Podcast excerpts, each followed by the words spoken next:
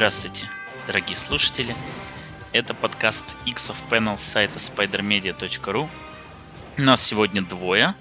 А, во-первых, Алексей Замский. Всем привет. И меня зовут Станислав Шаргородский. И у нас э, первая такая регулярная, назовем ее, неделя, когда выходит сразу несколько глав кроссовера X of Swords.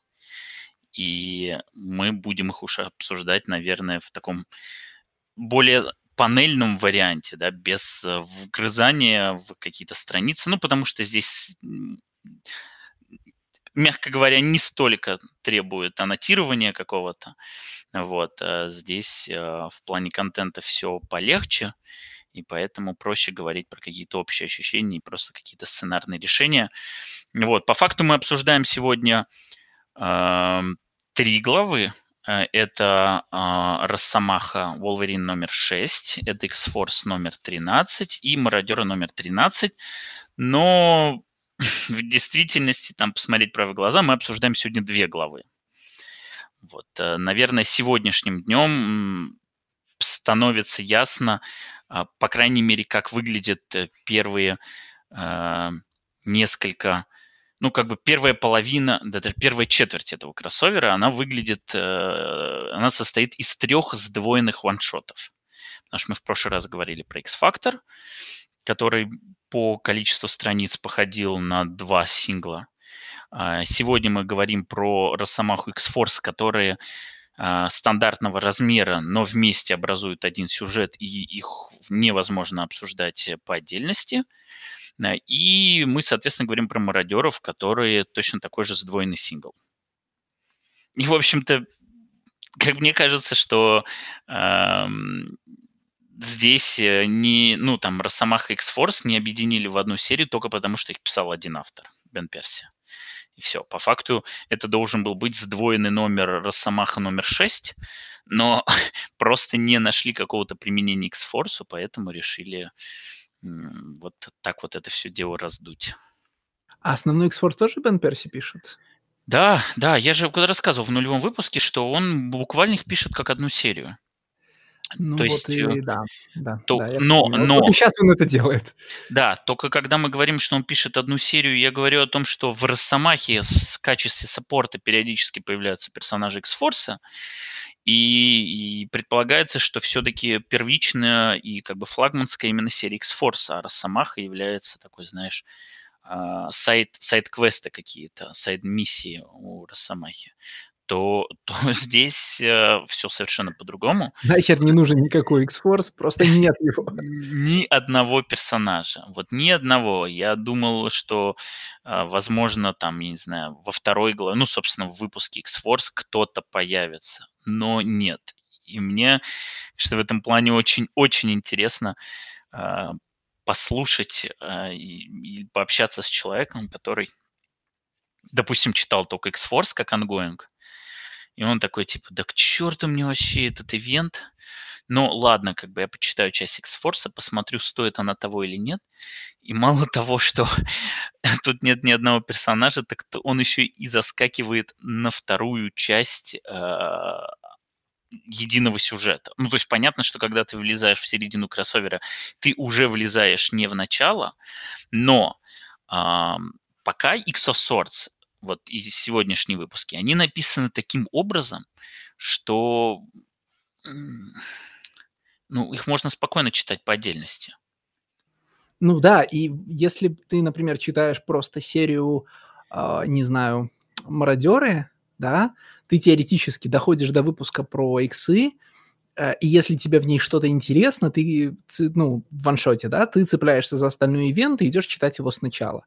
Но, конечно, с X-Force так сделать нельзя. Да, здесь вообще как бы мы с самого начала же задавались вопросом, как, как вообще будет функционировать штука на 22 главы, да?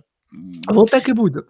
А вот а, а получилось, что это такой гибридный вариант, потому что когда мы говорим про классический кроссовер X-менов, мы говорим про то, что есть единый сюжет, который идет из главы в главу, да, вот та же самый комплекс миссии, миссии господи, каждый раз.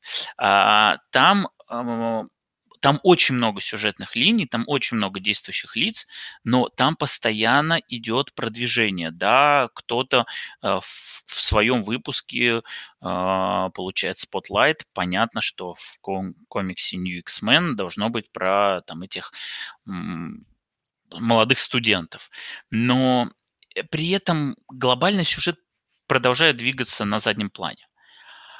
А это классический X формат. Другой это когда вот классический ивентовый формат, когда есть, да, ивент и есть, э, ну вот вы хотите посмотреть, что произошло в действительности вот в этих двух панельках, идите читайте отдельный выпуск.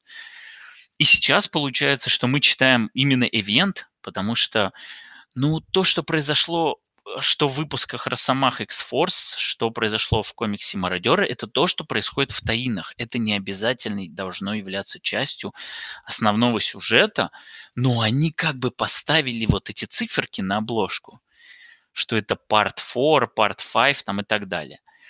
И при этом они сами понимают, э, что у них очень много случайных читателей, которые могут не знать, что там есть этот ваншот стартовый и так далее. И практически в начале каждого этого сюжета они делают рекап. То есть Шторм приходит а, в Ваканду и две страницы тратит на то, чтобы сделать рекап выпуска Creation. Росомаха монологом делает рекап выпуска Creation. Я полагаю, что все будут делать рекапы выпуска Creation. Это то, что делается в таинах. Но у вас же у самих на обложке написано 4. Зачем вы в четвертой части пересказываете, что было в первой? Затем, что когда в комиксах появятся компетентные ивентные решения, знаешь, там небо на землю упадет. Они нас берегут таким образом. Просто это какая-то такая каша получается. Это вот реально э, и не то, и не другое. То есть я, Слушай, я, ты, я понимаю... Пытаясь, рефли... ты пытаясь рефлексировать структуру ивента, по-моему, старательно заслоняешься от того простого факта, что мы прочитали три херовых комикса. Нет, но мы про это еще поговорим. Подожди, я просто Естественно, хочу... мы про это поговорим. Э, я сейчас ничего не маскирую. Я... Э, это меня больше всего интересовало. Я сразу говорю о том, что мне очень интересно, как это будет структурно штука работать, потому что с таким мы еще не сталкивались. Вот с таким форматом еще в комиксах двойки не, ну, по крайней мере, на моей памяти, я не знаю, если... Подожди, почему? Почему? Ну а Это что? Мы уже в прошлый раз это разбирали. Это же DC-шные ивенты 90-х. Бэтмен Контегион для меня это прям эталонное понятие. Типа, Кэтвумен номер 20 сколько-то, на обложке написано Контегион, часть такая-то. Ну и И что? просто, ну и просто сюжет переходит из серии в серию, так что, ну, не типа, а, э, как бы это просто, и- он мог бы быть отдельной макси-серией, но он разложен в номера разных Так серий, я... его Это, бессмысленно читать иначе. так э, это, это, еще раз, это формат иксовских кроссоверов, который был задан комиксом Mutant Massacre. Как бы это Да, оттуда да-да-да. пошло. Но а, зачастую, зачастую в таких кроссоверах ты не, не можешь запрыгнуть в отдельную главу, и типа все будет окей. Ну, в Как в массакре, в Таинах. массакре, кстати, можешь. Там, Ну, там типа Массакр были это, это центральные и прото. побочные куски. И Это там, например, прото-вариант. Это прото-вариант. да, А, но там уже в более поздних вариантах, там Extinction Agenda, там тот же Executioner Song, ты там не мог заскочить в середину и типа надеяться, что ты все поймешь. Как это обычно бывает с глобальными ивентами и таинами. Но таины, они не, не нумеруются, они не говорятся о том, что это Civil War номер 24, да. Это просто Amazing Spider-Man и сверху плашечка Civil War. И ты там с- читаешь про то, что же было у Питера внутри, прежде чем он сделал свой анмаскинг. ну да, а тут подданные императора Ешиды нашли способ как бы заработать денег на приордере всех, вс- ну, всего ивента. Нам, нам со словами «Хикман делает вам, значит, большой ивент», втюхали 22 номера, и кто-то приордерил все 22 номера, чтобы, потому что они пронумерованы как главы. Реально, конечно, можно вырвать и выбросить эти номера, номера про Росомаху или этот номер про Шторм. Я сегодня не в восторге ни от чего. Э, И ничего не изменится. Просто, ну, вообще Почти ничего. Но мы об этом тоже говорили в прошлый раз, и это был там прогноз мой в том числе о том, что я думаю, что в конечном итоге можно будет в этом ивенте в сухом остатке будет читать только выпуски, написанные Хикманом, и не потеряете ничего. Я уверен, что в стазисе в стазисе будет э, уделено пару-тройку страниц, в которых произойдет рекап и X-фактора, и того, что у них сейчас Resurrection протоколы умерли, и того, что все мечи собрали. Да даже пофиг вообще, как они эти мечи собирали. Это вообще дело десятое, это не имеет никакого отношения к глобальному сюжету. Пока из важного из того, что произошло, это то, что отключили Resurrection протоколы, но это в стазисе одной строкой будет сказано, и ничего вы от этого не потеряете. Не, ну относительно, знаешь, Бен Перси вот хотя бы презентует нам черного лавеласа. Э, и люби, любители, ну и, во-первых, любители э, вы получаете origin stories и иметь цельную картинку по происходящему на, воображаемом фронте, какой-то контент с Росомаха, с Росомаха истории имеют. И с другой стороны, если относиться, как меня вы убедили в прошлый раз, что а, значит, вся эта озерволдная фэнтези штука, она имеет самостоятельную ценность как фэнтези штука, то получается, что кусок про черного лавеласа, значит, в садомантиевой проволокой в коже, да, она, ну, одно, проходит по тому же ведомству. Это самостоятельно эффектная э, фэнтези-зарисовка. А вот э, мародерский выпуск вообще ни зачем не, не нужен. Так, э, давай прям по, по очереди начнем просто с Wolverine X-Force. Э, тут немножко по-другому. Э, мародерский выпуск, ну, у них разное предназначение, но они оба ивенту по-хорошему не нужны. Ну, короче, Wolverine X-Force, вот если так рассматривать, чуть-чуть отдалившись на пару-тройку шагов, это суперстандартный сюжет Росомахи с Япониями, хендами и Адам, который, видимо, теперь э, прижившаяся часть лора персонажа. Потому что э, да, да, да. раньше Росомаха в ад не гулял э, вот так вот спокойно, теперь, видимо, будет. Вот. Но к чести Персия, и о чем это ты говоришь, что он работает как бы на будущее. То есть, смотри, в X-Factor именно события, которые происходят в комиксе X-Factor, а не которые являются следствием комикса Creation. Там нет ничего, что повлияет на серию. То, что э, произошел там компрометация протоколов воскрешения, ну так это глобальная вещь, это в, в этом ивенте, это не придумка X-Factor. А, в мародерах, ну как бы, наверное, э, будут какие-то последствия у этой войны, там, у этого конфликта Кракова, и Ваканды, но по факту это такая же фигня, как и заварушка вокруг э, Франклина. Хикман придет и сделает по-своему. Ему очень пофиг, серьезно, что там в этом ваншоте было написано. Вот. А в Wolverine X-Force э, Перси работает на будущее, и ну, по крайней мере, так он заявляет там во множественных интервью, Солим в этой серии надолго. То есть он не будет ну, он, наверное, будет побежден, но он не будет убит в этом ивенте, и он станет новым архиврагом Росомахи. То есть там была прям целая маркетинговая кампания, где говорили, типа, знакомьтесь, это новый архивраг Росомахи. А в интервью он везде говорил о том, что это Локи для Росомахи, а, который силен как бы не только не чисто физически, а словами, шармом и прочее, прочее. А что в нем есть, кроме таком... того, что он Локи для Росомахи, или, кстати говоря, технически просто Дакин? Ну, нет, подожди. У него на самом деле очень много э, черт, э, которые его в, хорошо вписывают в лор Росомахи. Э, Например? Ну, по факту, по факту, он зеркальная версия Саблезуба потому что он, а, убивает важных возлюбленных, а это, и напомню, важный пунктик в э, характере Саблезубова, да, в отличительных mm-hmm. особенностях. Вот. Э, он э, готов победить любой ценой, и он, как и нынешний Саблезуб, он изгнан.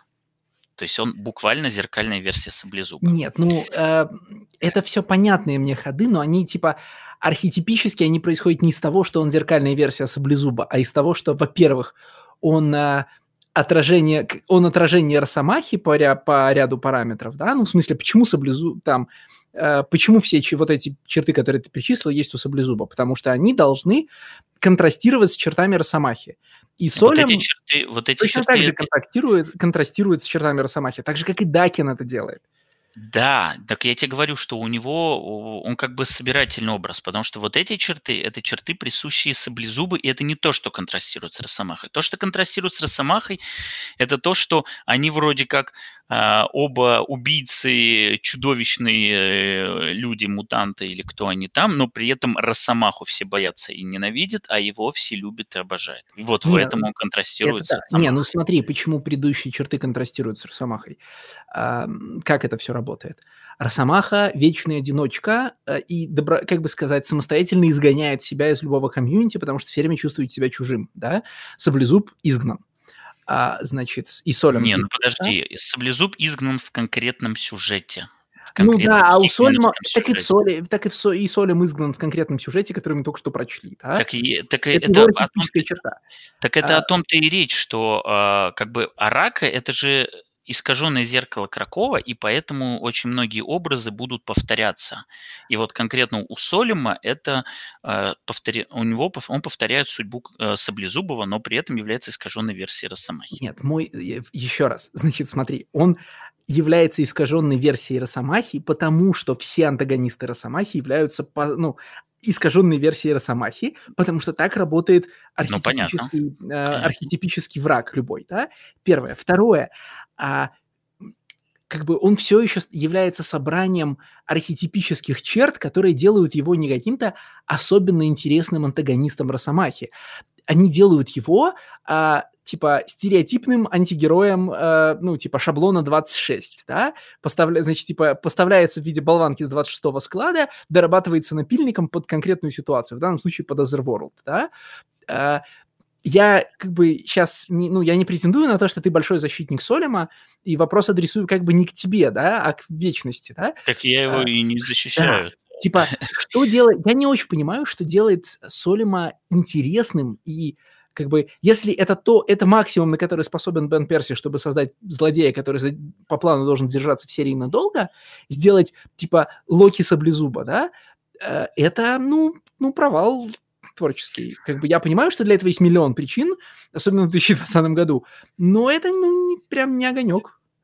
Ну, справедливости ради, у Перси в, в X-Force и в Росомахе ни одного огонька именно с точки зрения антагониста нет вообще потому что все эти Ксена, э, все эти э, русские картели, э, ну вот единственное это солдаты-матрешки, вот единственное. А, а так не в плане, в плане злодеев в Персии пока вообще не, не хватает никакого запала. Я, еще раз, я не защищаю Солима вообще ни разу. И мне интересно было посмотреть, какая была реакция у него на, у западных читателей. И там она была противоречивой, э, ну, точнее, не так. Она была сдержанно положительной. Вот, то есть э, такого, знаешь, universal acclaim и такого универсального восторга у всех не было, но многим персонаж понравился. Э, и многие похвалили Перси э, за то, что он хотя бы попытался вот этим солдатам э, Арака придать какую-то какой-то образ, да, какой-то объем. Потому что, ну, в первой половине, кажется, никто больше его не получит. Потому что только вот в случае с Росомахой произошла первичная конфронтация, она произошла вот здесь и сейчас. Это же вообще глобальная проблема этого ивента, которая а, заключается в том, что по большей части что краканских, что араканских войн им нет дела друг до друга. У них просто вот мы за наш остров, мы за наш остров. И нет никакого персонажного конфликта, и поэтому эмоционально это будет уже не работать так, да. То есть тут нужно же, чтобы были ставки персональные. И вот Перси себе эти ставки поднимает за счет того, что он раньше их знакомит, и когда они встретятся на поединке, это уже будет не просто мне надо победить за там мою нацию, а я уже знаю, что это за чувак, и уже у нас есть какие-то личные счеты. Ну так, я разок видел этого чувака, и мы можем обменяться парой реплик, которые указывают на то, что если вы попустили сюжет про Росомаху, вы могли бы понять смысл этой пары реплик. Не, я ну там... Не, не вижу Нет. ничего больше. Не, ну там же есть должок, он же ему отдал меч явно за что-то. То есть там уже есть какая-то зацепка, которая будет дальше как-то раскручиваться. Потому что когда в аду это у Солима было оба меча, он сказал, типа, что, на что ты готов пойти, чтобы я тебе дал твой меч? И все, и он заключил сделку, в конце идет и говорит, типа, надеюсь, что я не пожалею. Скорее всего, он это себе это сделал и не только на этот поединок, скорее всего, он это и будет раскручивать и дальше. Понятно, но, слушай, слушай эм, так, такой некий мета-комментарий, знаешь, к нашему подкасту. Если в прошлом году мы постепенно фрустрировались от... Ну, в смысле, мы постепенно уставали от еженедельного выпуска, значит, номеров, и э, при том, что комикс был попеременно хорошим и даже отличным, мы все, все равно в какой-то момент его на восьмой-девятой неделе ненавидели, потому что, ну, нет больше наших сил, то здесь, э, знаешь, общая наша задолбанность э, в ежедневной жизни очень хорошо коррелирует с тем, что в комиксах происходит тоже, ну, ничего. И вот ты мне говоришь, да, Росомаха заключил сделку со злодеем, которая в дальнейшем вылезет в сюжете Бенджамина Перси. И, ну, знаешь, как это... Так ну, нет, Леш, ты неправильно, неправильно воспринимаешь мой вообще... Что я тебе говорю? Нет, я не думаю, я что тебе... ты этим воодушевлен. Я, я не, да, во-первых, комикс таким образом. Во-первых, я не продаю этот комикс тебе, я не продаю его читателям. Я в данном случае просто э, пытаюсь разложить на части и посмотреть, вот зачем он это сделал. Он это сделал для того, чтобы потом вот делать вот это. У меня... Э, у меня сейчас, при том, что мне не понравился ни один выпуск э, после Creation, ни один, у меня сейчас нет вообще никакого э, раздражения или разочарования, потому что примерно такого я и ждал. Потому что, э, ну, опять же, можете там переслушать предыдущие выпуски, примерно такого ненужного контента для глобальной истории контента ниже качеством я и ждал. Что, конечно, когда есть условно Хикман, на его фоне, блин, ну даже не то, что на его фоне меркнет, ну как бы когда это вот так вот раздувается, да, когда они неприкрыто говорят о том, что мы раздули этот ивент в полтора раза. Такой, ну, Единственная у меня была надежда, единственная на то, что во всех вот этих вот ненужных выпусках будет все-таки какой-то закадровый большой сюжет, который будет все это дело связывать. А сейчас я даже рад, что этого нет, потому что в следующий раз, когда я захочу перечитать комикс X of Swords, X of Swords, я открою ивент, прочту 6 выпусков, типа три выпуска X-менов и три выпуска, три ваншота. Ну, еще посмотрим, что там у Тини Ховарда будет в Экскалибуре, но я особых надежд не питаю. Вот, я прочту шесть выпусков, и, наверное, это будет очень крутой ивент вот эти шесть выпусков. а учитывая, что Creation, он как бы три выпуска, то есть это уже как минимум 8, Stasis и Destruction тоже, наверное, будет увеличено. То есть это будет 10 номеров хорошего комикса, хорошего ивента и типа вот эти ненужные филлеры, которые можно было бы вынести в отдельные мини-серии, в отдельные тайтлы там и так далее, и так далее. И я сейчас э, э говорю рад, потому что я вижу, что ничего не теряешь. Вот единственное, в X-факторе что-то важное было, но вот я уверен, в стазисе это будет благополучно... Повторено. Да, повторено двумя-тремя строчками, и все, и ты такой, окей, it's fine. Все, мне не наж... это, это как в случае с, как я уже говорю, это как в случае с вратами uh, External Gate, которые просто сделали бессмысленным чтение Экскалибура. То есть вот тебе рассказали, что да, эти врата были сделаны, и все, как бы тебе не обязательно уже читать комикс Excalibur, достаточно читать Хикмана. Вся подготовка комикса Excalibur к этому ивенту была в том, что они сделали врата. Спасибо. Ну ладно, тем не менее, нам нужно что-то выжимать из э, сегодняшнего контента. Ну, э, смотри, прежде, прежде чем все-таки я в какие-то детали, да, в какие-то мелкие интересные э, момент, да, который я подметил, подметил. Да. А, ну, интересные все относительно, понятно. Может быть, не тебе.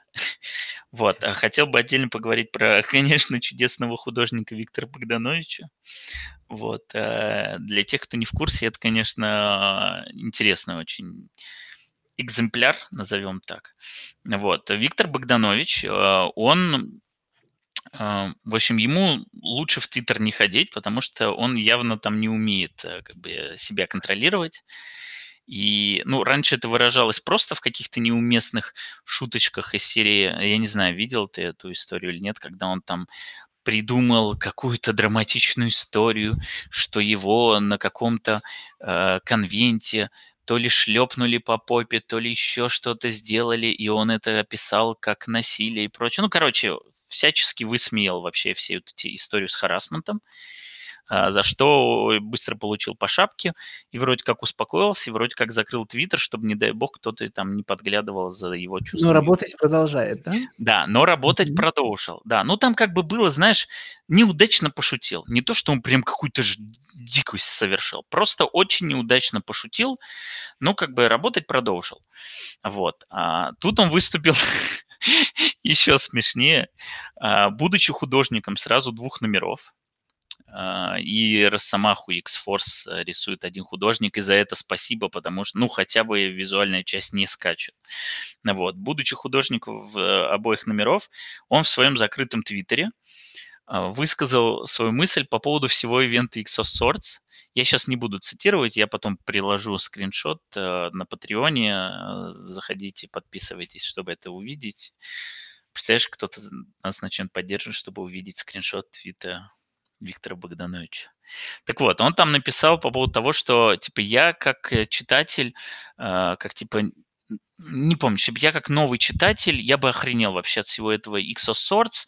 Вообще it doesn't make any sense. Э, это все непонятно. И вообще, как вообще в этом что-то люди разбираются, что, что за херня вообще происходит. Это говорит человек, который рисует две главы в этом комиксе. Да, слушай, пока мы, знаешь, типа, пока русская комикс-индустрия рубится за то, что нельзя писать фигню в комментах, ну, нельзя писать фигню в комментах, если ты работающий профессионал.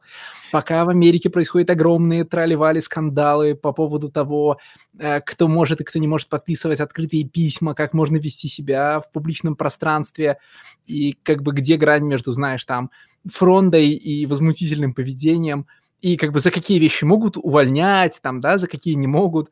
Художник, типа, художник серии Росомаха говорит, что-то какую-то херню делает мое издательство, ничего не понятно, и продолжает рисовать серию Росомаха.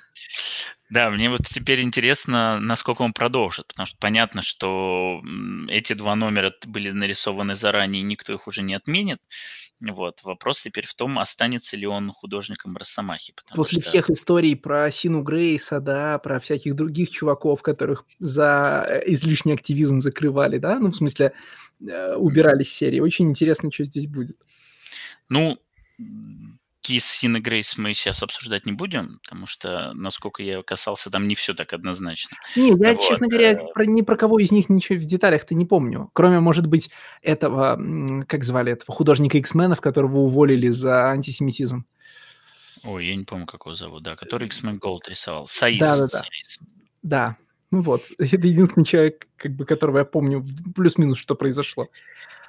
Да, ну просто Богданович вместе с Кубертом а, были основными художниками в ротации на Росомахе. Они рисовали разные сюжеты. Куберт про, соответственно, это Flower Картель, а он про вампиров. И вот Куберт как бы будет рисовать дальше следующий арк. И, ну, я сделаю ставку, что все-таки Богданович не оставит, ну, потому что, ну, может быть, издательству и пофиг, но наверняка там тому же Персия или вообще всей этой команде сценаристов, им это не очень приятно было слышать, читать. Скорее всего, они скажут, ну все, чувак, раз ты такой умный, иди рисуй понятные комиксы. В каком-нибудь другом издательстве. Да, в каком-нибудь другом издательстве. Да, черт знает, может быть, он пойдет и в, на соседнюю франшизу. Я же не знаю, насколько у Марвела там все это связано, и насколько репутация в, в одном редакторском уголке а, в офисе работает для другого. Вот, тем не менее, а, отмечу, что из всех художников, которые на данный момент рисовали X of Sword, э, понятно, что после Пепла Раза Богданович э, лучше всего справился, лучше всего подошел, потому что, ну, про Гомеза мы уже говорили, а про Лоли еще поговорим, но это просто невозможно. Вот, а Богданович нормально. Вот он как раз, э, он как раз на месте, если мы говорим про содержание комикса. Вот, и у него есть... Э, ну, как бы это без звезд с неба, но этот очень крепкий художник. Вот, и там ниндзи, демонов, ад, э, японский замок, там, например, есть очень клевый э, кадр, да, одна страница, где он подходит к этому замку, в которой есть Мурамаса. Он классно рисован. Да, это, кстати, причем не вина Богдановича, что этот сюжет Бена Перси, он просто ставит своеобразный рекорд по разнообразию, значит, э, как бы это правильно назвать, ну, типа, в нем есть удивительное смешение трех или четырех разных видов расизма. Это просто фантастика. То есть тут есть, типа, тут и ориентализм, да, и экзотизация отдельно, и, наобо... ну, как бы, и наоборот стирание экзотизация сама по себе. Ну, смотри, есть ориентализм в смысле загадочный мистический восток, ниндзя и самураи, да? Это есть понятно. экзотизация как таковая, когда самые даже простые вещи о Японии изображаются как, ну, понимаешь, как чуждые и загадочные. Там включи... Ну, вот этот кусок, где Росомаха, значит, по... ищет по Японии, э, ну, значит, следы Мурамасы, да, и где люди разговаривают, ну, там, экзотическим образом. И, конечно, прям, ну, конечно, у них ни бандиты не устроены просто как, ну, просто так, ни рестораны не устроены просто так, все у них очень сложно. А... Не, ну почему? Там бандиты из крестного отца.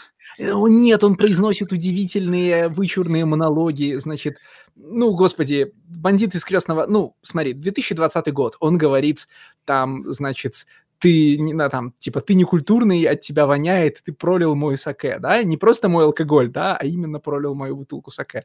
Ну, это все так, такое очень, да. Ну, э, значит, и нищий, который шепчет, значит, загадочные слова на улице. Да, когда я говорю о том, что это стандартный арк Росомахи про Японию, я в том числе и вкладываю это, потому что они всегда были такими. Конечно. Это, это, Конечно, да. Это, не это, никак, это никогда не было каким-то культурным исследованием, да, на которое э, можно вот как-то ориентироваться там и оценивать.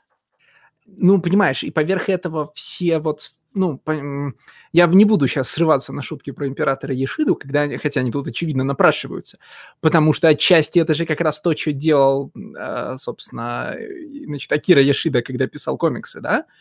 Прям он, конечно, не первый в, Роса... в области Росомахи такой, но он очень знаковый.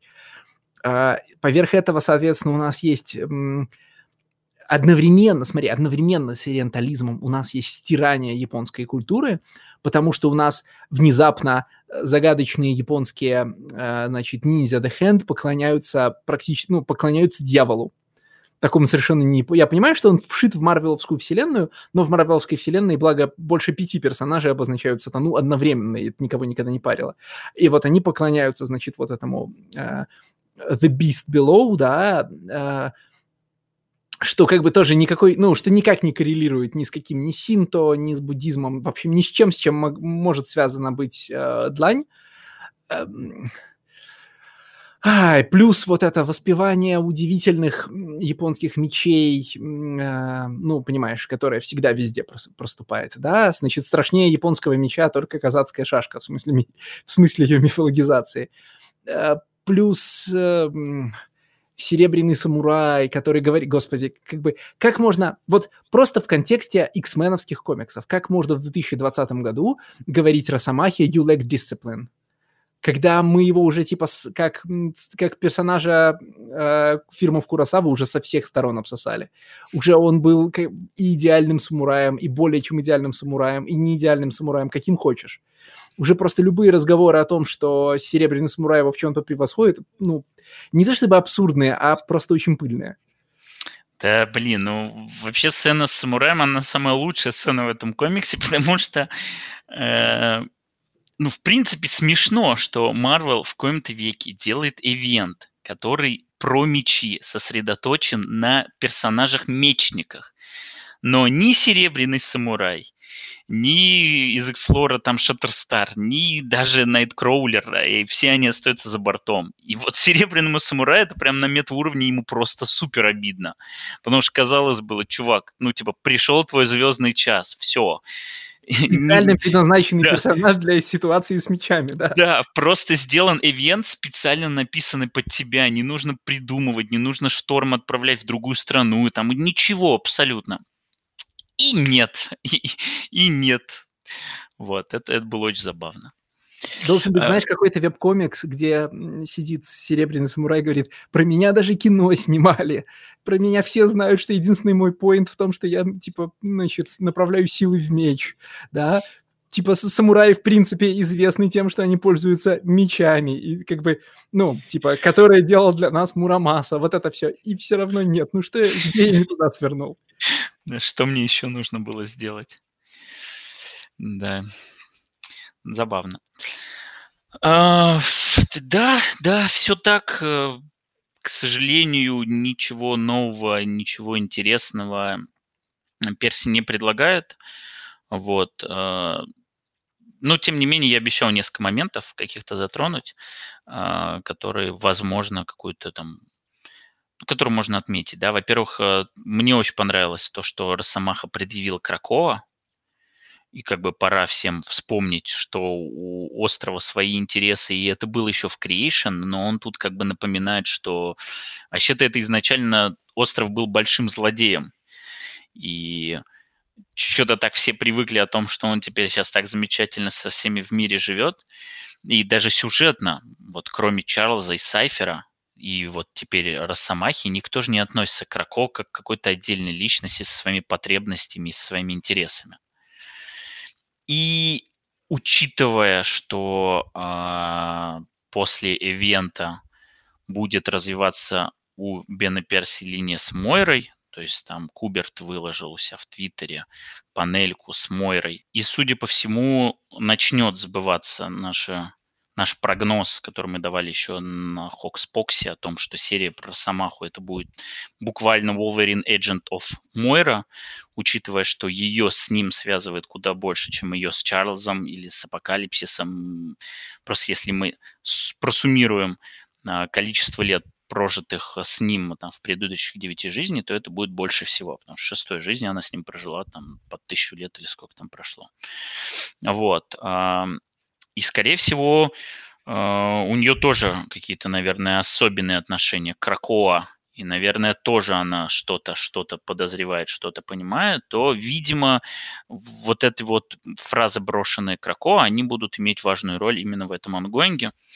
Э, ну и это как первый звоночек, да, то есть это такой, знаешь, отрезвляющий момент, что типа, ребята, come on, как бы мы напомним, что это не просто э, счастливый остров, на котором вы можете постоянно тусоваться, э, прыгать, э, тусоваться в этой зеленой лагуне, заниматься любовью, делать детей и так далее, и так далее. Это, блин, возможно, одна огромная хрень, которая ждет, когда вы просто приготовитесь, чтобы вас потом хорошенечко скушать.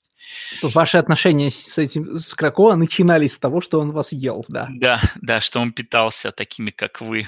Вот. Это хорошо сцена в Японии, про которую ты говоришь, она, конечно, очень странная. Просто очень странная. Мне понравилось, как в самом комиксе это было сделано, когда это был двойной разворот, состоящий из, кажется, 16 панелей.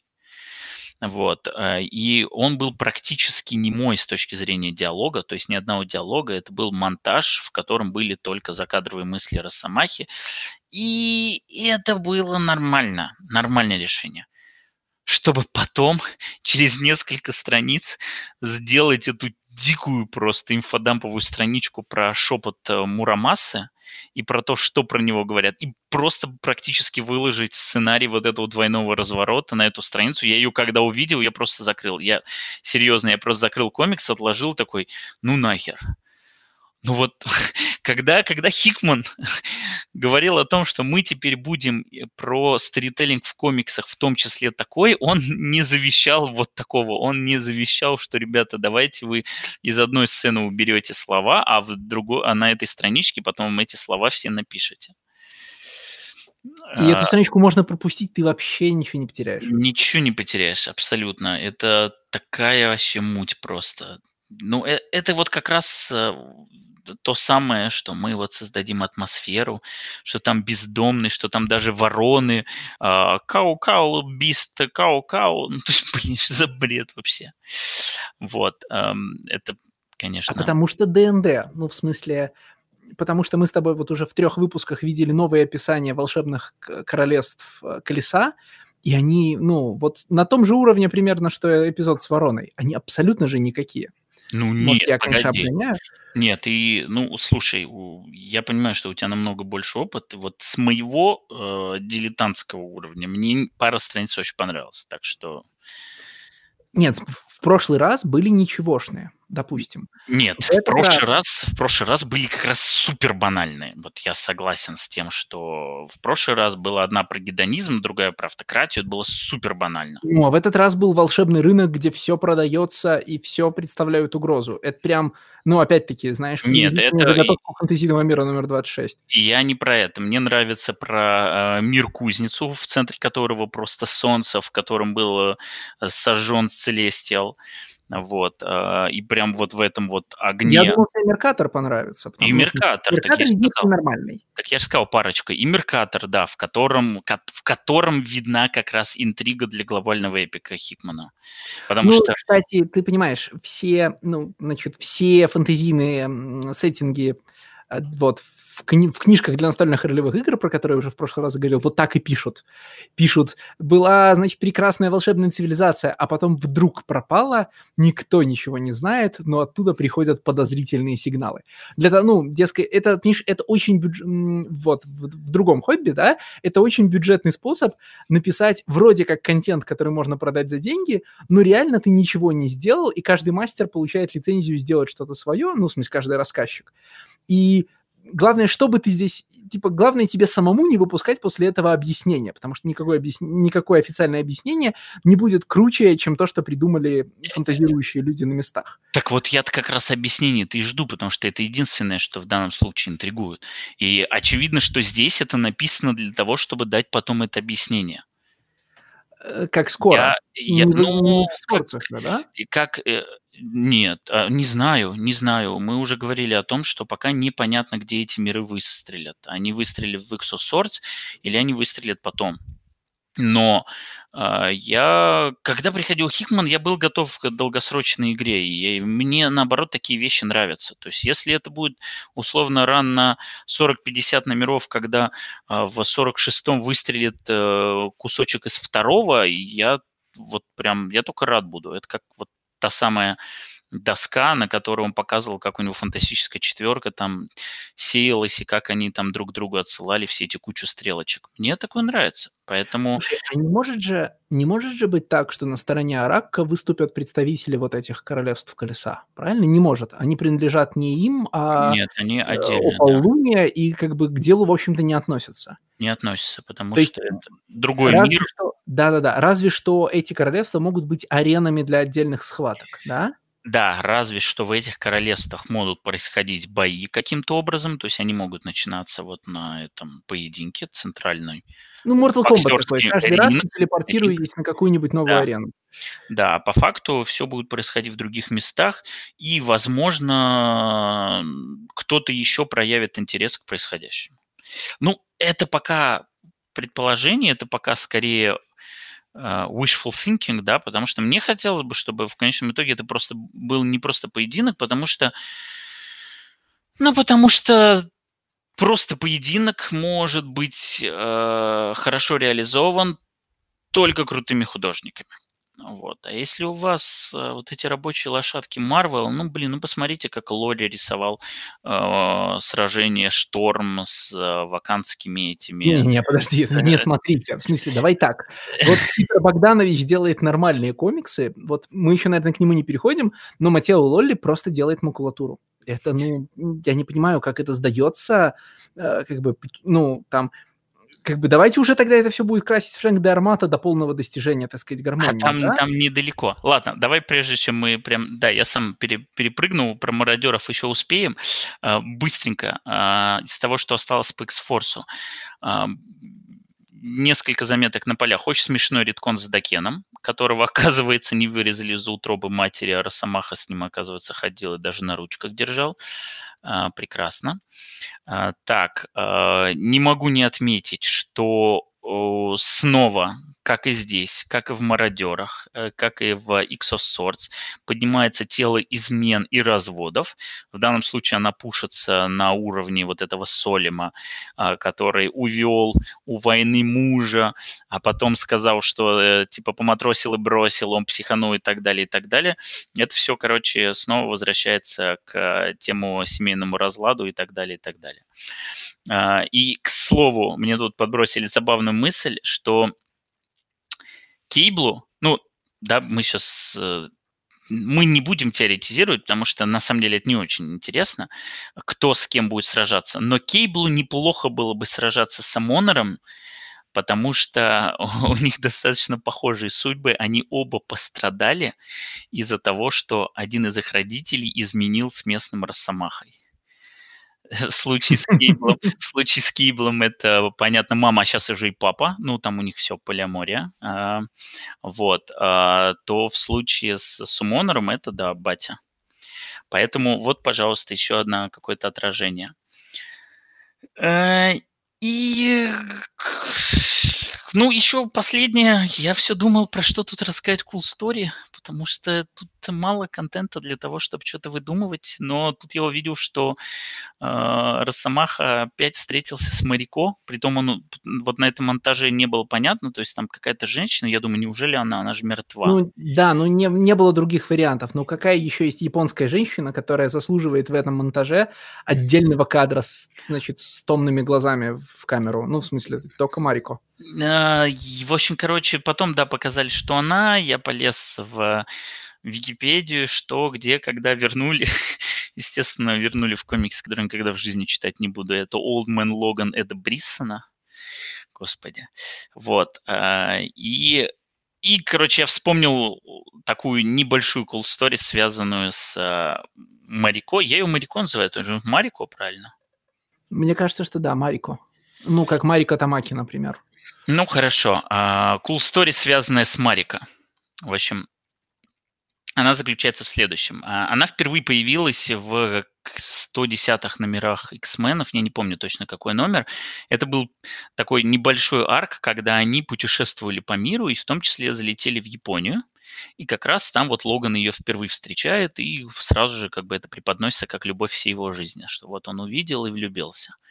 Вот. Они, собственно, оттуда свалят, но как бы подразумевается, что у Росомахи Марика продолжила, они продолжили поддерживать связь, и в итоге она вернется на страницы комикса уже там номеров через 25, то есть она возвращается в последнем выпуске Джона Бирна. Почему я это знаю? Потому что, в общем, послушайте дальше. Она возвращается в последнем выпуске Джона Бирна на серии, и там была даже отдельная cool story внутри cool story, тоже небольшое отступление. Росомаха в начале рана Клэрмонта, он представлялся как такой просто дикий необузданный зверь, такой псих, который мог после любого подкола убить просто сразу же. И там в частности был эпизод, где э, он э, набросился на Найткроулера просто за то, что тот над ним немножко подшутил. Вот. Но потом Клэрмонт, который в принципе Росомаху вот вел по пути такого самурая, он его уводил вот от этой вот из, от стороны от этого берсерка там, и так далее.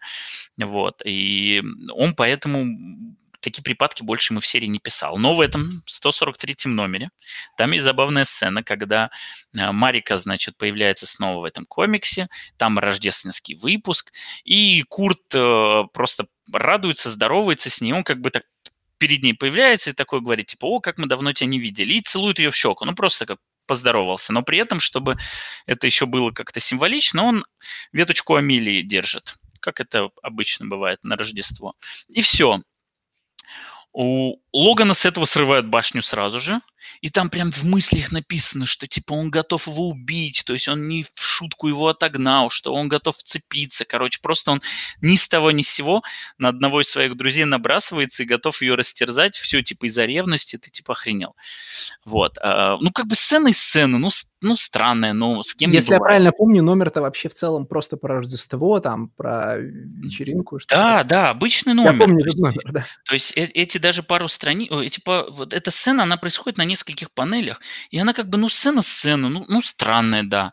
Ну, она вот поверите или нет, она реально долго их с фанатом не давала спокойно спать. Они все удивлялись, почему. Потому что больше после этого не было ничего подобного. А вот здесь он психанул. И как-то Клэрмонту даже спросили, типа, объясни, откуда это, что это. И он рассказал, что а, на самом деле эту сцену ему навязал Джим Шутер, который как-то пришел к нему и сказал, слушайте, а че у вас Росомаха такой неженкой стал? Где вообще вся брутальность, где свойственны ему эти припадки, где, где вот это все? Типа я хочу, чтобы Логан в любой момент, по любому поводу, даже самому незначительному, был готов убить. И чтобы читатели воспринимали это как он всерьез готов убить. Но при этом вы не даете ему убивать. Кто-то его там останавливает, кто-то убегает и так далее. То есть фактически убийство совершаться не будет, но чувство опасности должно быть всегда. И и вот как раз, чтобы шутер отстал, была написана эта сцена, и, видимо, его она удовлетворила, потому что в дальнейшем э, как бы ничего подобного в этом комиксе не было. Ну, Джим Шутер, The Great Toxic Masculinity Avenger. Вот. Э, так, так ладно, э, я к Марико возвращаюсь. Да, а, и, соответственно, вот в 143-м выпуске она снова появляется, и как раз э, Бирн уходит с серии, и это важно, потому что у них с Клэрмонтом были на нее определенные планы. И планы эти э, по-хорошему повторяли трюк с Мойрой. Изначально Мойра вообще впервые появляется в комиксе, и она представляется как новая домработница, которая пришла по просьбе Чарльза.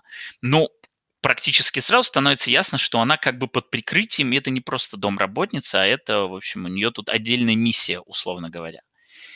И вот Марика была уготована такая же честь. То есть а, она должна была опять появиться, она должна была быть типа новый дом работницы у X-менов и так далее. Но вот Бирн ушел, появился Кокрум, и он сказал, типа, Крис, ты что, дубой рухнул, что ли? У нее у самой куча служанок, о чем вы вообще? И, в общем, благодаря вот Кокруму эта идея была отброшена, и вот в следующий раз Марика появилась уже на страницах той самой знаменитой мини-серии от Клэрмонта и Миллера – ну, ну, а дальше история как бы... То, что пошло дальше, это уже история. Она умирала и возвращалась так много раз, что вот сейчас она практически как электро для Логана. То есть она как электро для Дарри Девила. То есть, то нет. То исчезла, то не исчезла. Все. Отстрелялся. Последнее, что я хотел сказать, э, очень смешно выглядит, э, как Ильяна реально стоит там у этого ритуального круга. И, видимо, она стоит... Да, она, она будет стоять все три дня, пока все не принесут мечи.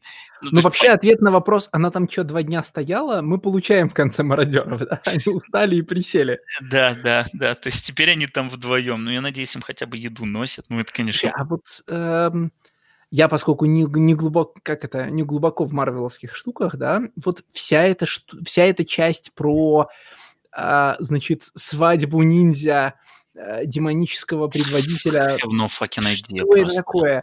Это Просто... выглядит как какая-то, знаешь, как э, вообще за счет, кстати, за счет еще рисунка Богдановича и всего прочего, это выглядит как какой-то бутлеговый комикс про черепашек ниндзя, знаешь, э, ну, потому что вот эти все The Hand, они, понятно же, ну, в, выглядят по очевидным причинам очень похожи на Foot Clan, да, и в результате, когда какой-то такой, знаешь, абстрактный крэнг, э, в смысле, как называется вот эта конструкция, которая находится у крэнга вокруг, э, ну, в смысле, ну, желтый робот. мужик, ну, ну робот, да. да. Короче, какой-то абстрактный крэнг женит каких-то абстрактных роботов в, в масках. Роботы эти ни зачем, ну, в смысле, ниндзя эти ни зачем не нужны. Там, короче, безымянная женщина убивает за жени... ну, пытается убить за жениха. Э, что это все? Почему это все? Я не знаю. То есть, ну, я себя тешу надеждой. Ну, как тешу? Мне это не интересно, но, э, по крайней мере, это будет оправдано, если он в дальнейшем продолжит линию Мурамасы, продолжит каким-то образом линию этого Хенда и этого Биста, и, возможно, это важно, кто там был. Ну, то есть, а так как бы просто повод, почему а так меча... Просто злодейские ниндзя продались дьяволу, и, значит, у них происходит... И поэтому меча два, потому что... Да, значит, да, просто повод сделать... Свадебный два... подарок. Да, повод сделать два меча. Тоже с Мурамасой всю эту муть, что он оказывается... Ладно, короче, э, потому что я, конечно, меньше всего хочу говорить об истории э, меча Мурамасы, потому что вот ни за что и никогда вы не заставите меня перечитывать Runway, в котором, в общем-то, это все и вводится. Но я прекрасно помню, что у него был очень особенный меч. И он был особенный для Росомахи. Он разрезал Адамантий и мог убить его именно потому, что там была его душа, а не просто потому, что душа делает любой меч офигенно твердым, и даже палка становится мечом после того, как Мурамаса вкладывает туда душу. Кстати, да, вот эта страничка про то, что раз в год и палка убивает натурально. Советую, в данном случае я могу только посоветовать читать лучше в мире комиксов One Piece. Там тоже есть персонаж, который умеет вкладывать души в различные предметы, и он сделан намного интереснее. Там, по крайней мере, это весело. А, все, можем перемещаться к комиксу Вита Мы же тут должны зубами и когтями цепляться, обсуждать комикс, в котором хотя бы что-то можно прочитать, на фоне комикса, в котором нельзя прочитать вообще ничего.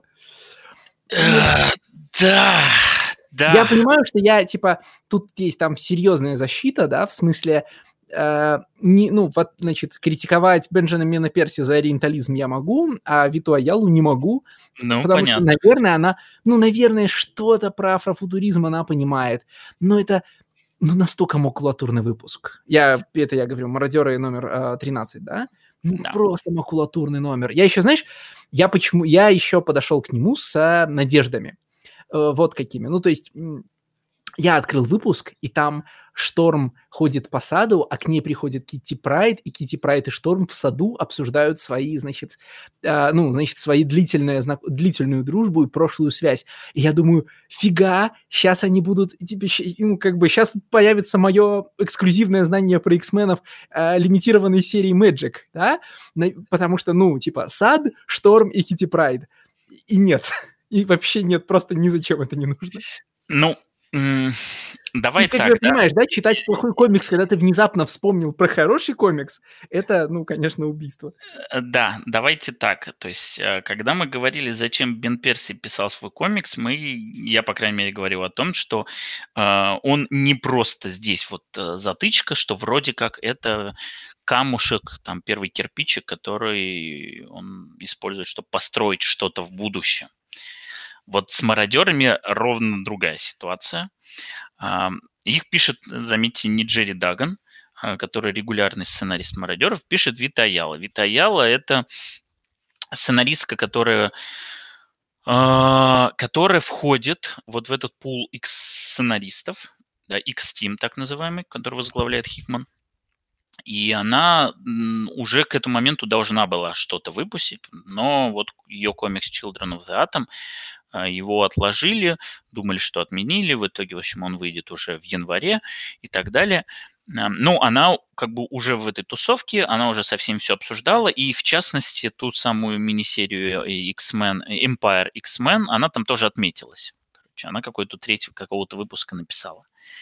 Вот. И, соответственно, она она как бы была тоже при всем этом планировании, во всех этих созвонах, и даже когда обсуждали, кто там у кого будут мечи, тоже все, в общем, она во всем этом деле принимала участие.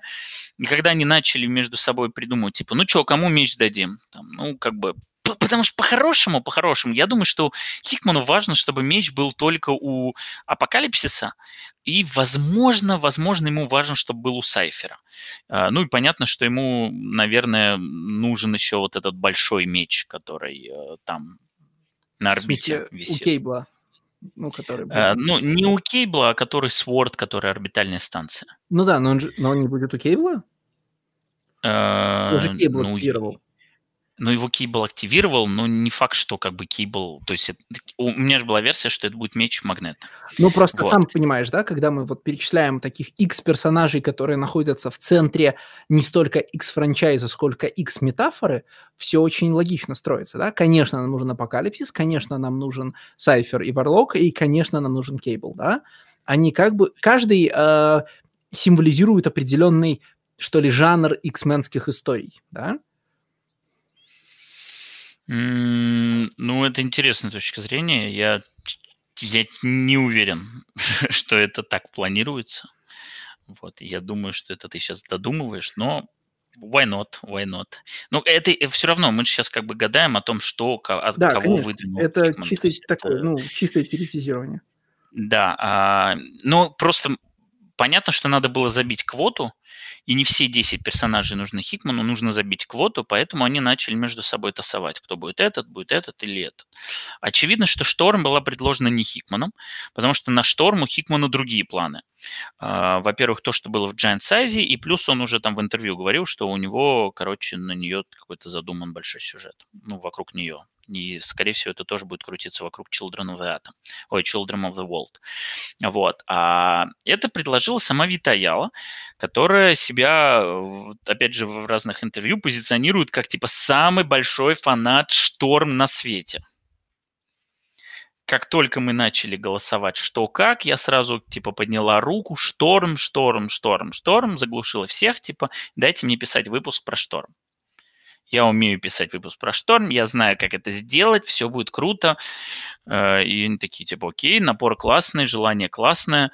Э, Плюс, опять же, это не там белый 70-летний или сколько там мы насчитали Дагона мужик, который будет писать, значит, про афрофутуризм э, и отношение э, темнокожей женщины к э, своему государству. Вот. То есть, ну, все, окей. Давай, типа, и он уступил. То есть у, у Дагана будет еще своя часть, но она будет уже непосредственно в, во второй половине, и где он в том числе будет писать, как Шторм будет сражаться а, со смертью, кажется, это ее оппонент. А тут дали ей. И я не И при том, что весь твой предшествующий монолог звучит как что-то очень комикс-гейтерское, да, надо, тем не менее, надо признать, что э, я не знаю, я не читал раньше других комиксов Виты Аялы, но этот комикс очень плохой. И не Да. потому, что там, типа, в нем слишком много диверсити, диверсити в нем, как бы, достаточно, да, ну, в смысле, не надо меньше, да, А, значит, и не потому, что в нем какие-то темы, которые меня как-то беспокоят, а потому что это просто очень, ну, короче, э, ну вот я такой мусор согласен читать только в Серебряном веке, когда лю- даже в Золотом, да, когда люди просто не знали, как писать, и, ну, делали какую-то ерунду, а ты ее читаешь ради, ну, понятно, исторического контекста. В 2020 году такие комиксы писать и рисовать стыдно. А, нет, мне кажется, что в 2020 году половина комиксов двойки, они примерно такие. Я, честно говоря, э, сейчас предполагаю, потому что кроме X-менов я комиксов двойки не читаю, ну или только те, которые нам надо к подкастам. Вот. Но, но это очень плохая сценарной точки зрения работа. Это комикс, которым Вита Яла хотела сказать ровно одну вещь. Просто одну вещь. Она хотела поставить, она хотела выразить свое отношение к отношениям, а, заметьте, снова тема разводов и расхождений там и так далее, э, к отношениям Шторм и Пантеры, и она хотела вот сказать, что я к этому отношусь вот так вот, что сначала нация, сначала мой народ, а потом ты. Но для того, чтобы это сказать, было создано такое количество искусственных просто у, господи, как слово вылетело из головы. Осложнений. Иску- Ну, даже не осложнений, а допущений, вот. Что э, просто невозможно. Ты читаешь этот комикс, и он просто разваливается у тебя в руках.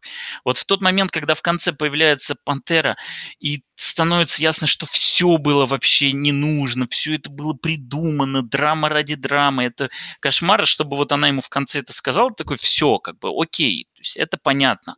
В принципе, это было понятно с, там, с первого же появления в Ваканде, что все делается ради этого. Но как это сделано сюжетно, это просто кошмар. Ну, слушай, в каком-то смысле это же... вот в процессе чтения я ощущал себя как при чтении очень типичного таина, да, как, типа, мы не читаем таины, потому что они выглядят именно так, Да? да, А, значит, персонажи не объясняют ничего друг другу, именно поэтому возникает половина проблем, и персонажи выска... э, выраж... типа, делают какие-то надуманные запреты, из-за которых возникает вторая половина проблем, да, и там вот все с, те- с первых страниц телеграфируется. Ну, в смысле, и что Шторм, конечно, пойдет, значит, отжимать, э, ну, короче, красть меч. И что в итоге э, ну, конфликты у них будут словесные на базе там «мой народ», «твой народ», там и прочие такие штуки, да, и там вот... Ладно бы Ладно бы хотя бы вот эта сцена похищения была плюс-минус интересной, но она же такая супер госстандартная. А да, когда там... поверх этого на, ты еще наваливаешь дурацкие совершенно страницы, где в огромных пузырях Шури и Сторм и Шторм описывают друг другу очевидные вещи. Э, ну, и ну... по 10 раз, и они же просто повторяют постоянно. Типа, я понимаю твою позицию, но послушай меня, народ Ваканды, народ Кракоа.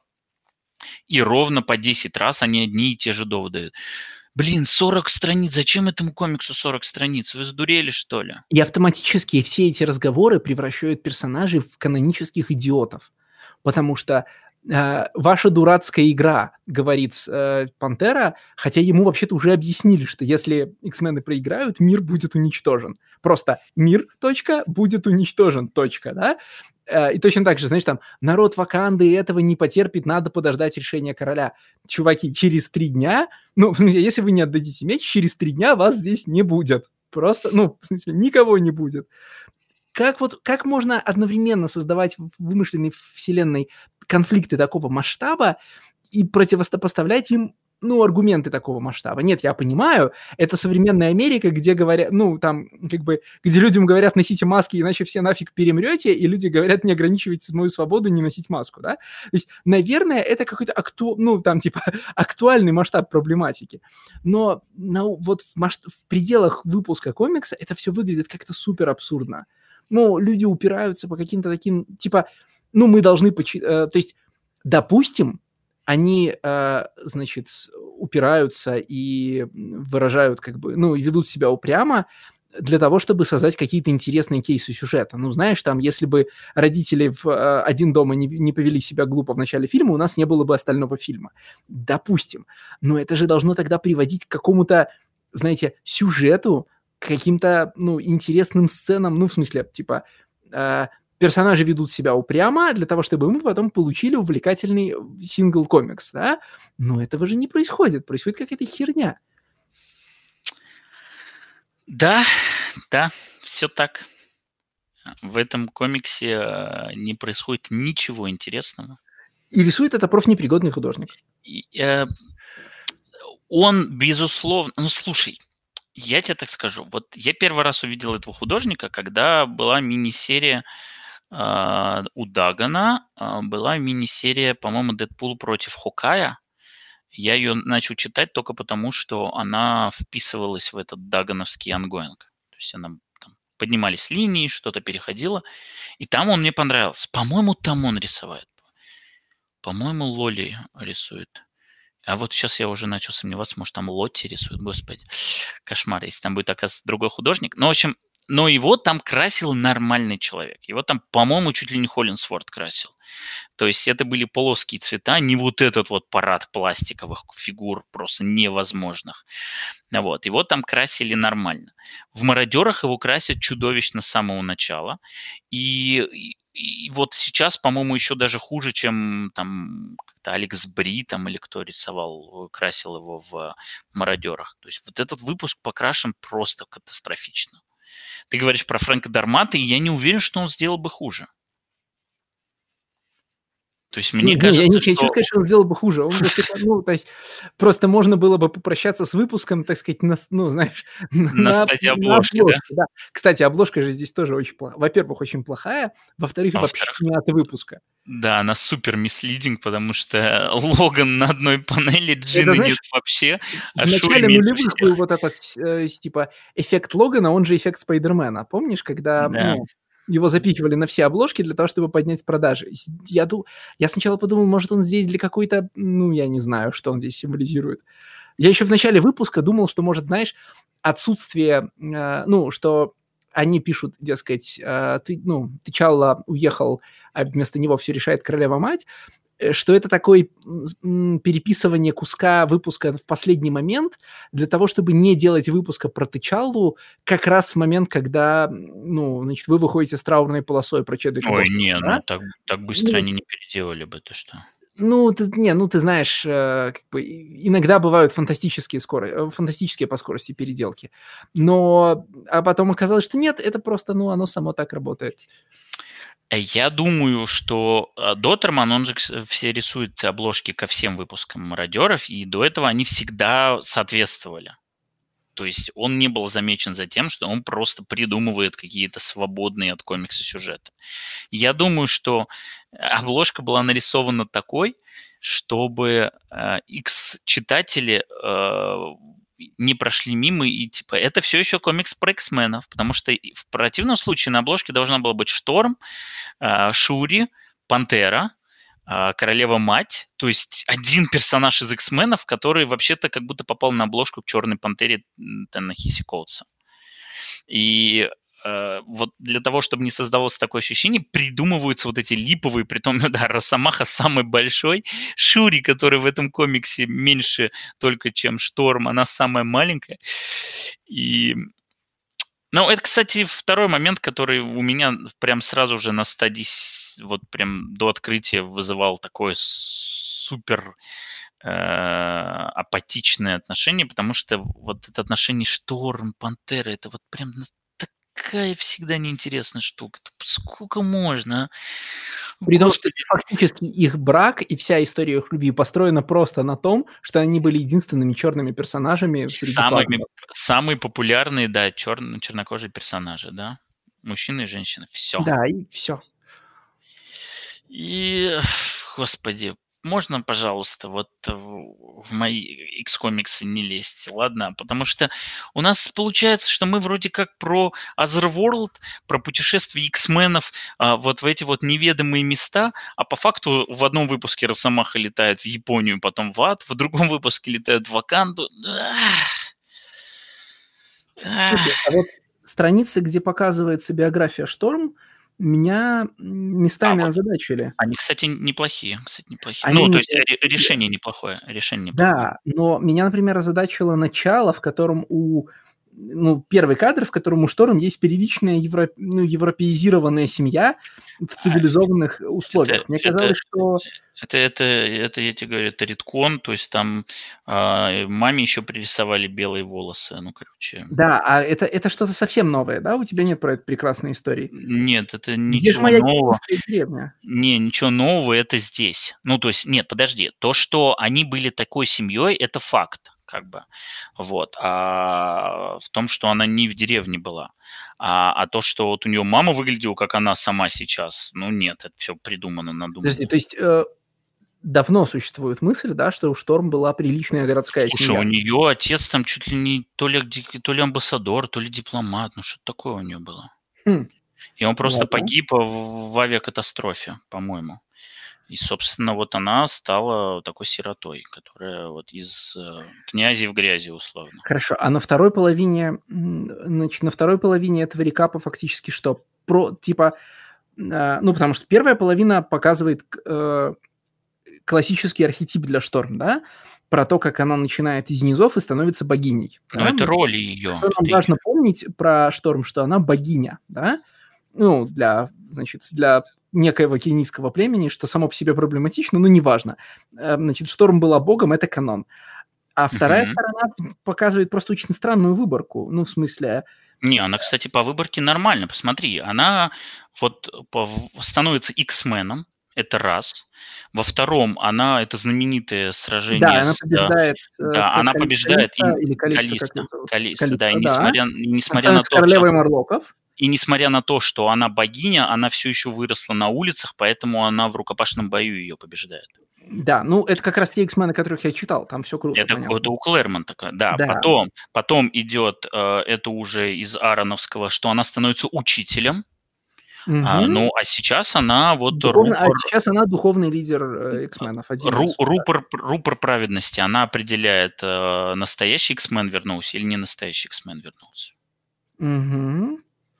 То есть тут фактически у нас есть Клэрмонт, Аарон и Хикман, правильно? Да, да, так и сказать, все. Никакого, никакого Моррисона, никакого э, А у Моррисона, у Моррисона и у Уидона шторм не было, ни у одного, ни у другого. Со, у Моррисона ее совсем не было? Ну, а ее не было ни в какой важной роли. Ладно, ну, ну да, важная роль, допустим. Ну ладно. А, Шторм в это время была, кстати, у Клэрмонта в Extreme X-Men. И она там была совсем... Yeah. Extreme X-Men.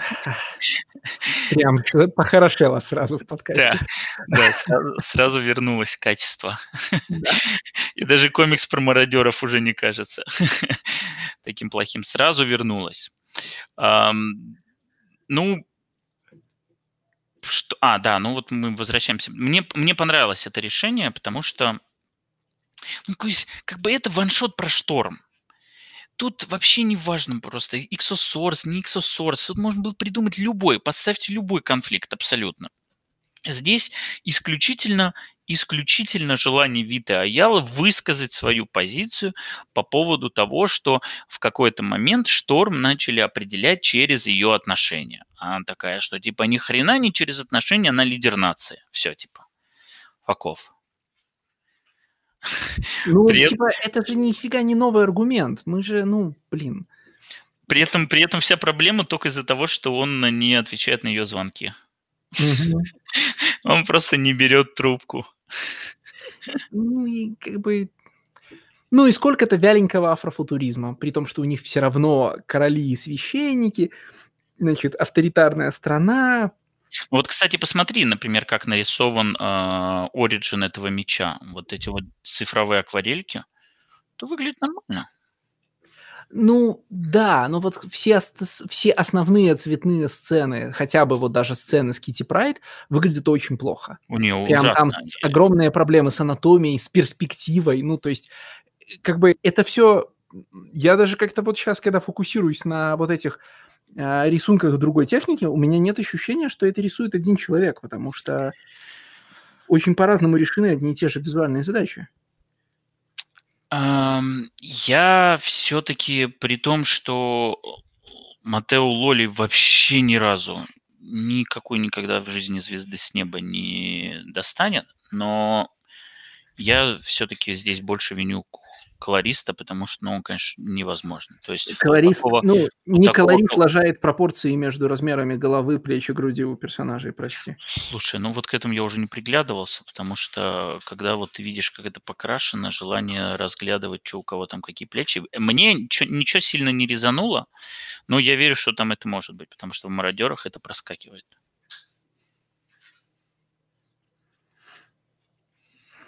Ну, во всем Я не знаю, что еще можно... Не, во всем остальном здесь не о чем говорить. Здесь прикольные пантеры-роботы.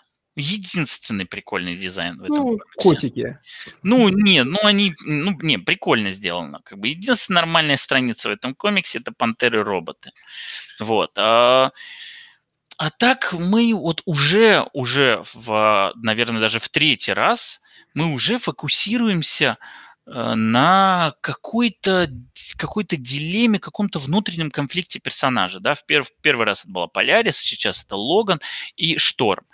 Э, с одной стороны, это должно радовать, потому что это персонажная работа, это вот то, ради чего э, читаем мы комиксы, э, там и так далее, и так далее. Ну, я за себя скажу, я неоднократно говорю, это не то, ради чего я читаю комиксы, потому что мне на уровне идей куда больше интересны все эти штуки.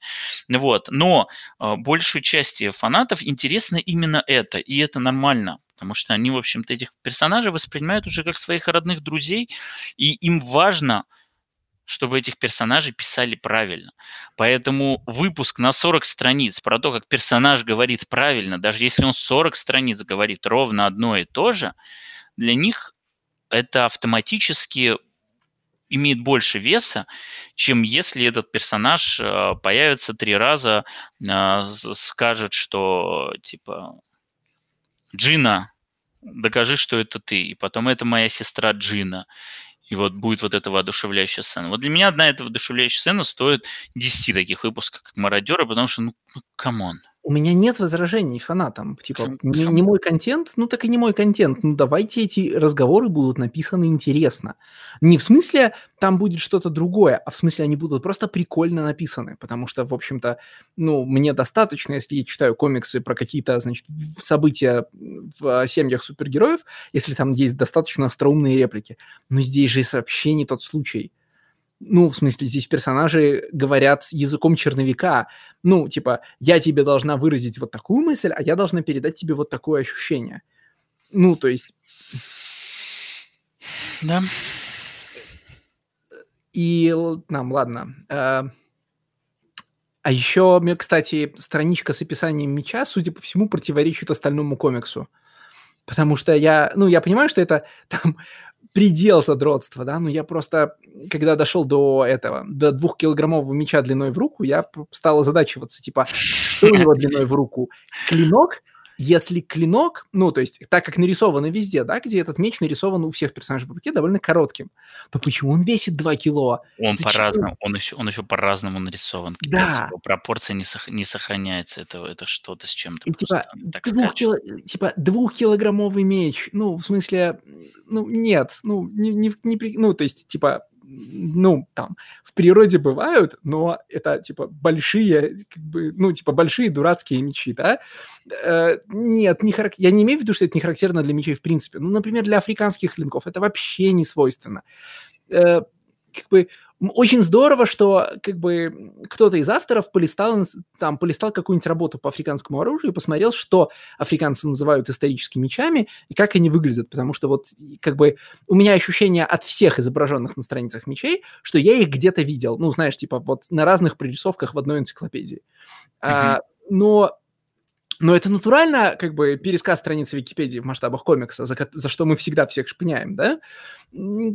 Ну не, ну тут же придумано, что тут же нужно сказать, что все эти мечи важные, что у одного, значит, души делают эти мечи самыми э, крепкими, у другой, значит, э, вулкан и вот этот особый вибраниум делает этот меч особенно. Ну, там единственное, что в описании этого меча было интересное, что, возможно, ружье на будущее, это что там упоминается про губ- длительный губительный контакт с этим клинком что если mm-hmm. очень долго будешь с ним контактировать, что это вот то-то, то-то.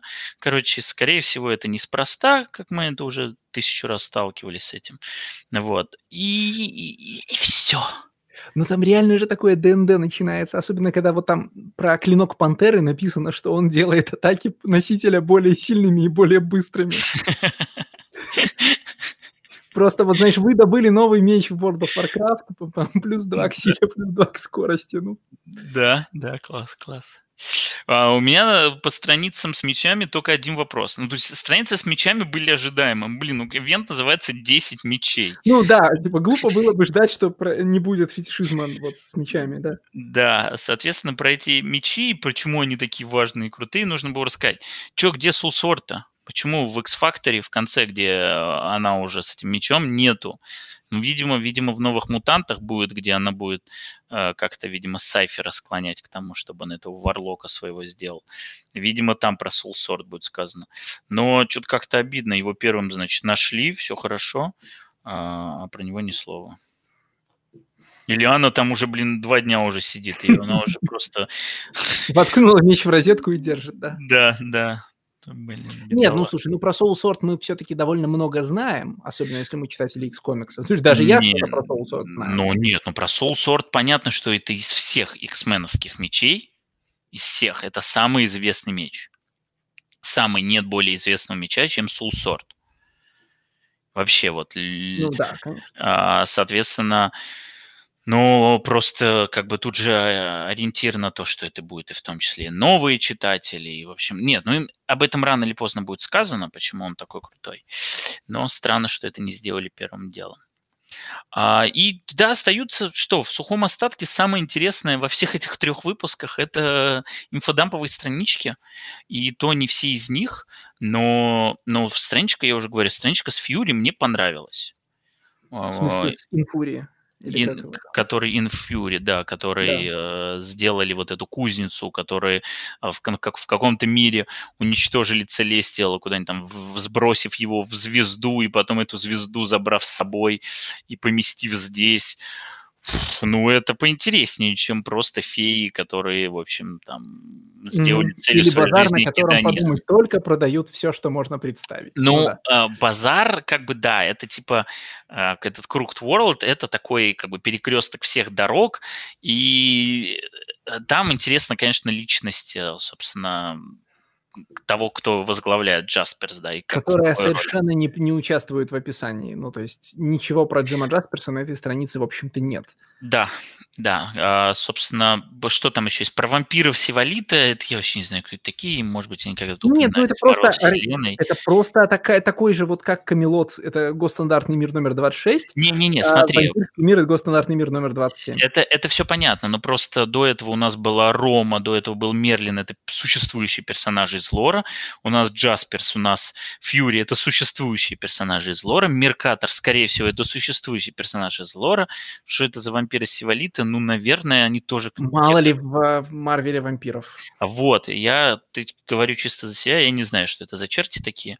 Вот, э, возможно, там слушатели где-нибудь в комментариях расскажут. Но у меня не, не возникло никакого желания даже загуглить, серьезно, потому что про них-то вот прям настолько неинтересно было. Про них вот как раз то, что ты говорил, классическое описание, типовое описание, невозможно. А вот с Меркатором круто, да, потому что ну, потому что это выглядит... Есть намек на сюжет, ты имеешь в виду? Э, ну, во-первых, есть намек на интригу. А, и я даже немножечко протянул ниточку до глобальной истории Хокспокса, потому что, ну, как бы читается, как будто там появилась черная дыра. Ну да. Которая всех этих, значит, э, enlightened beings, которые, в общем, из своего мира ушли, потому что они переросли этот мир, да, они вышли на новый уровень.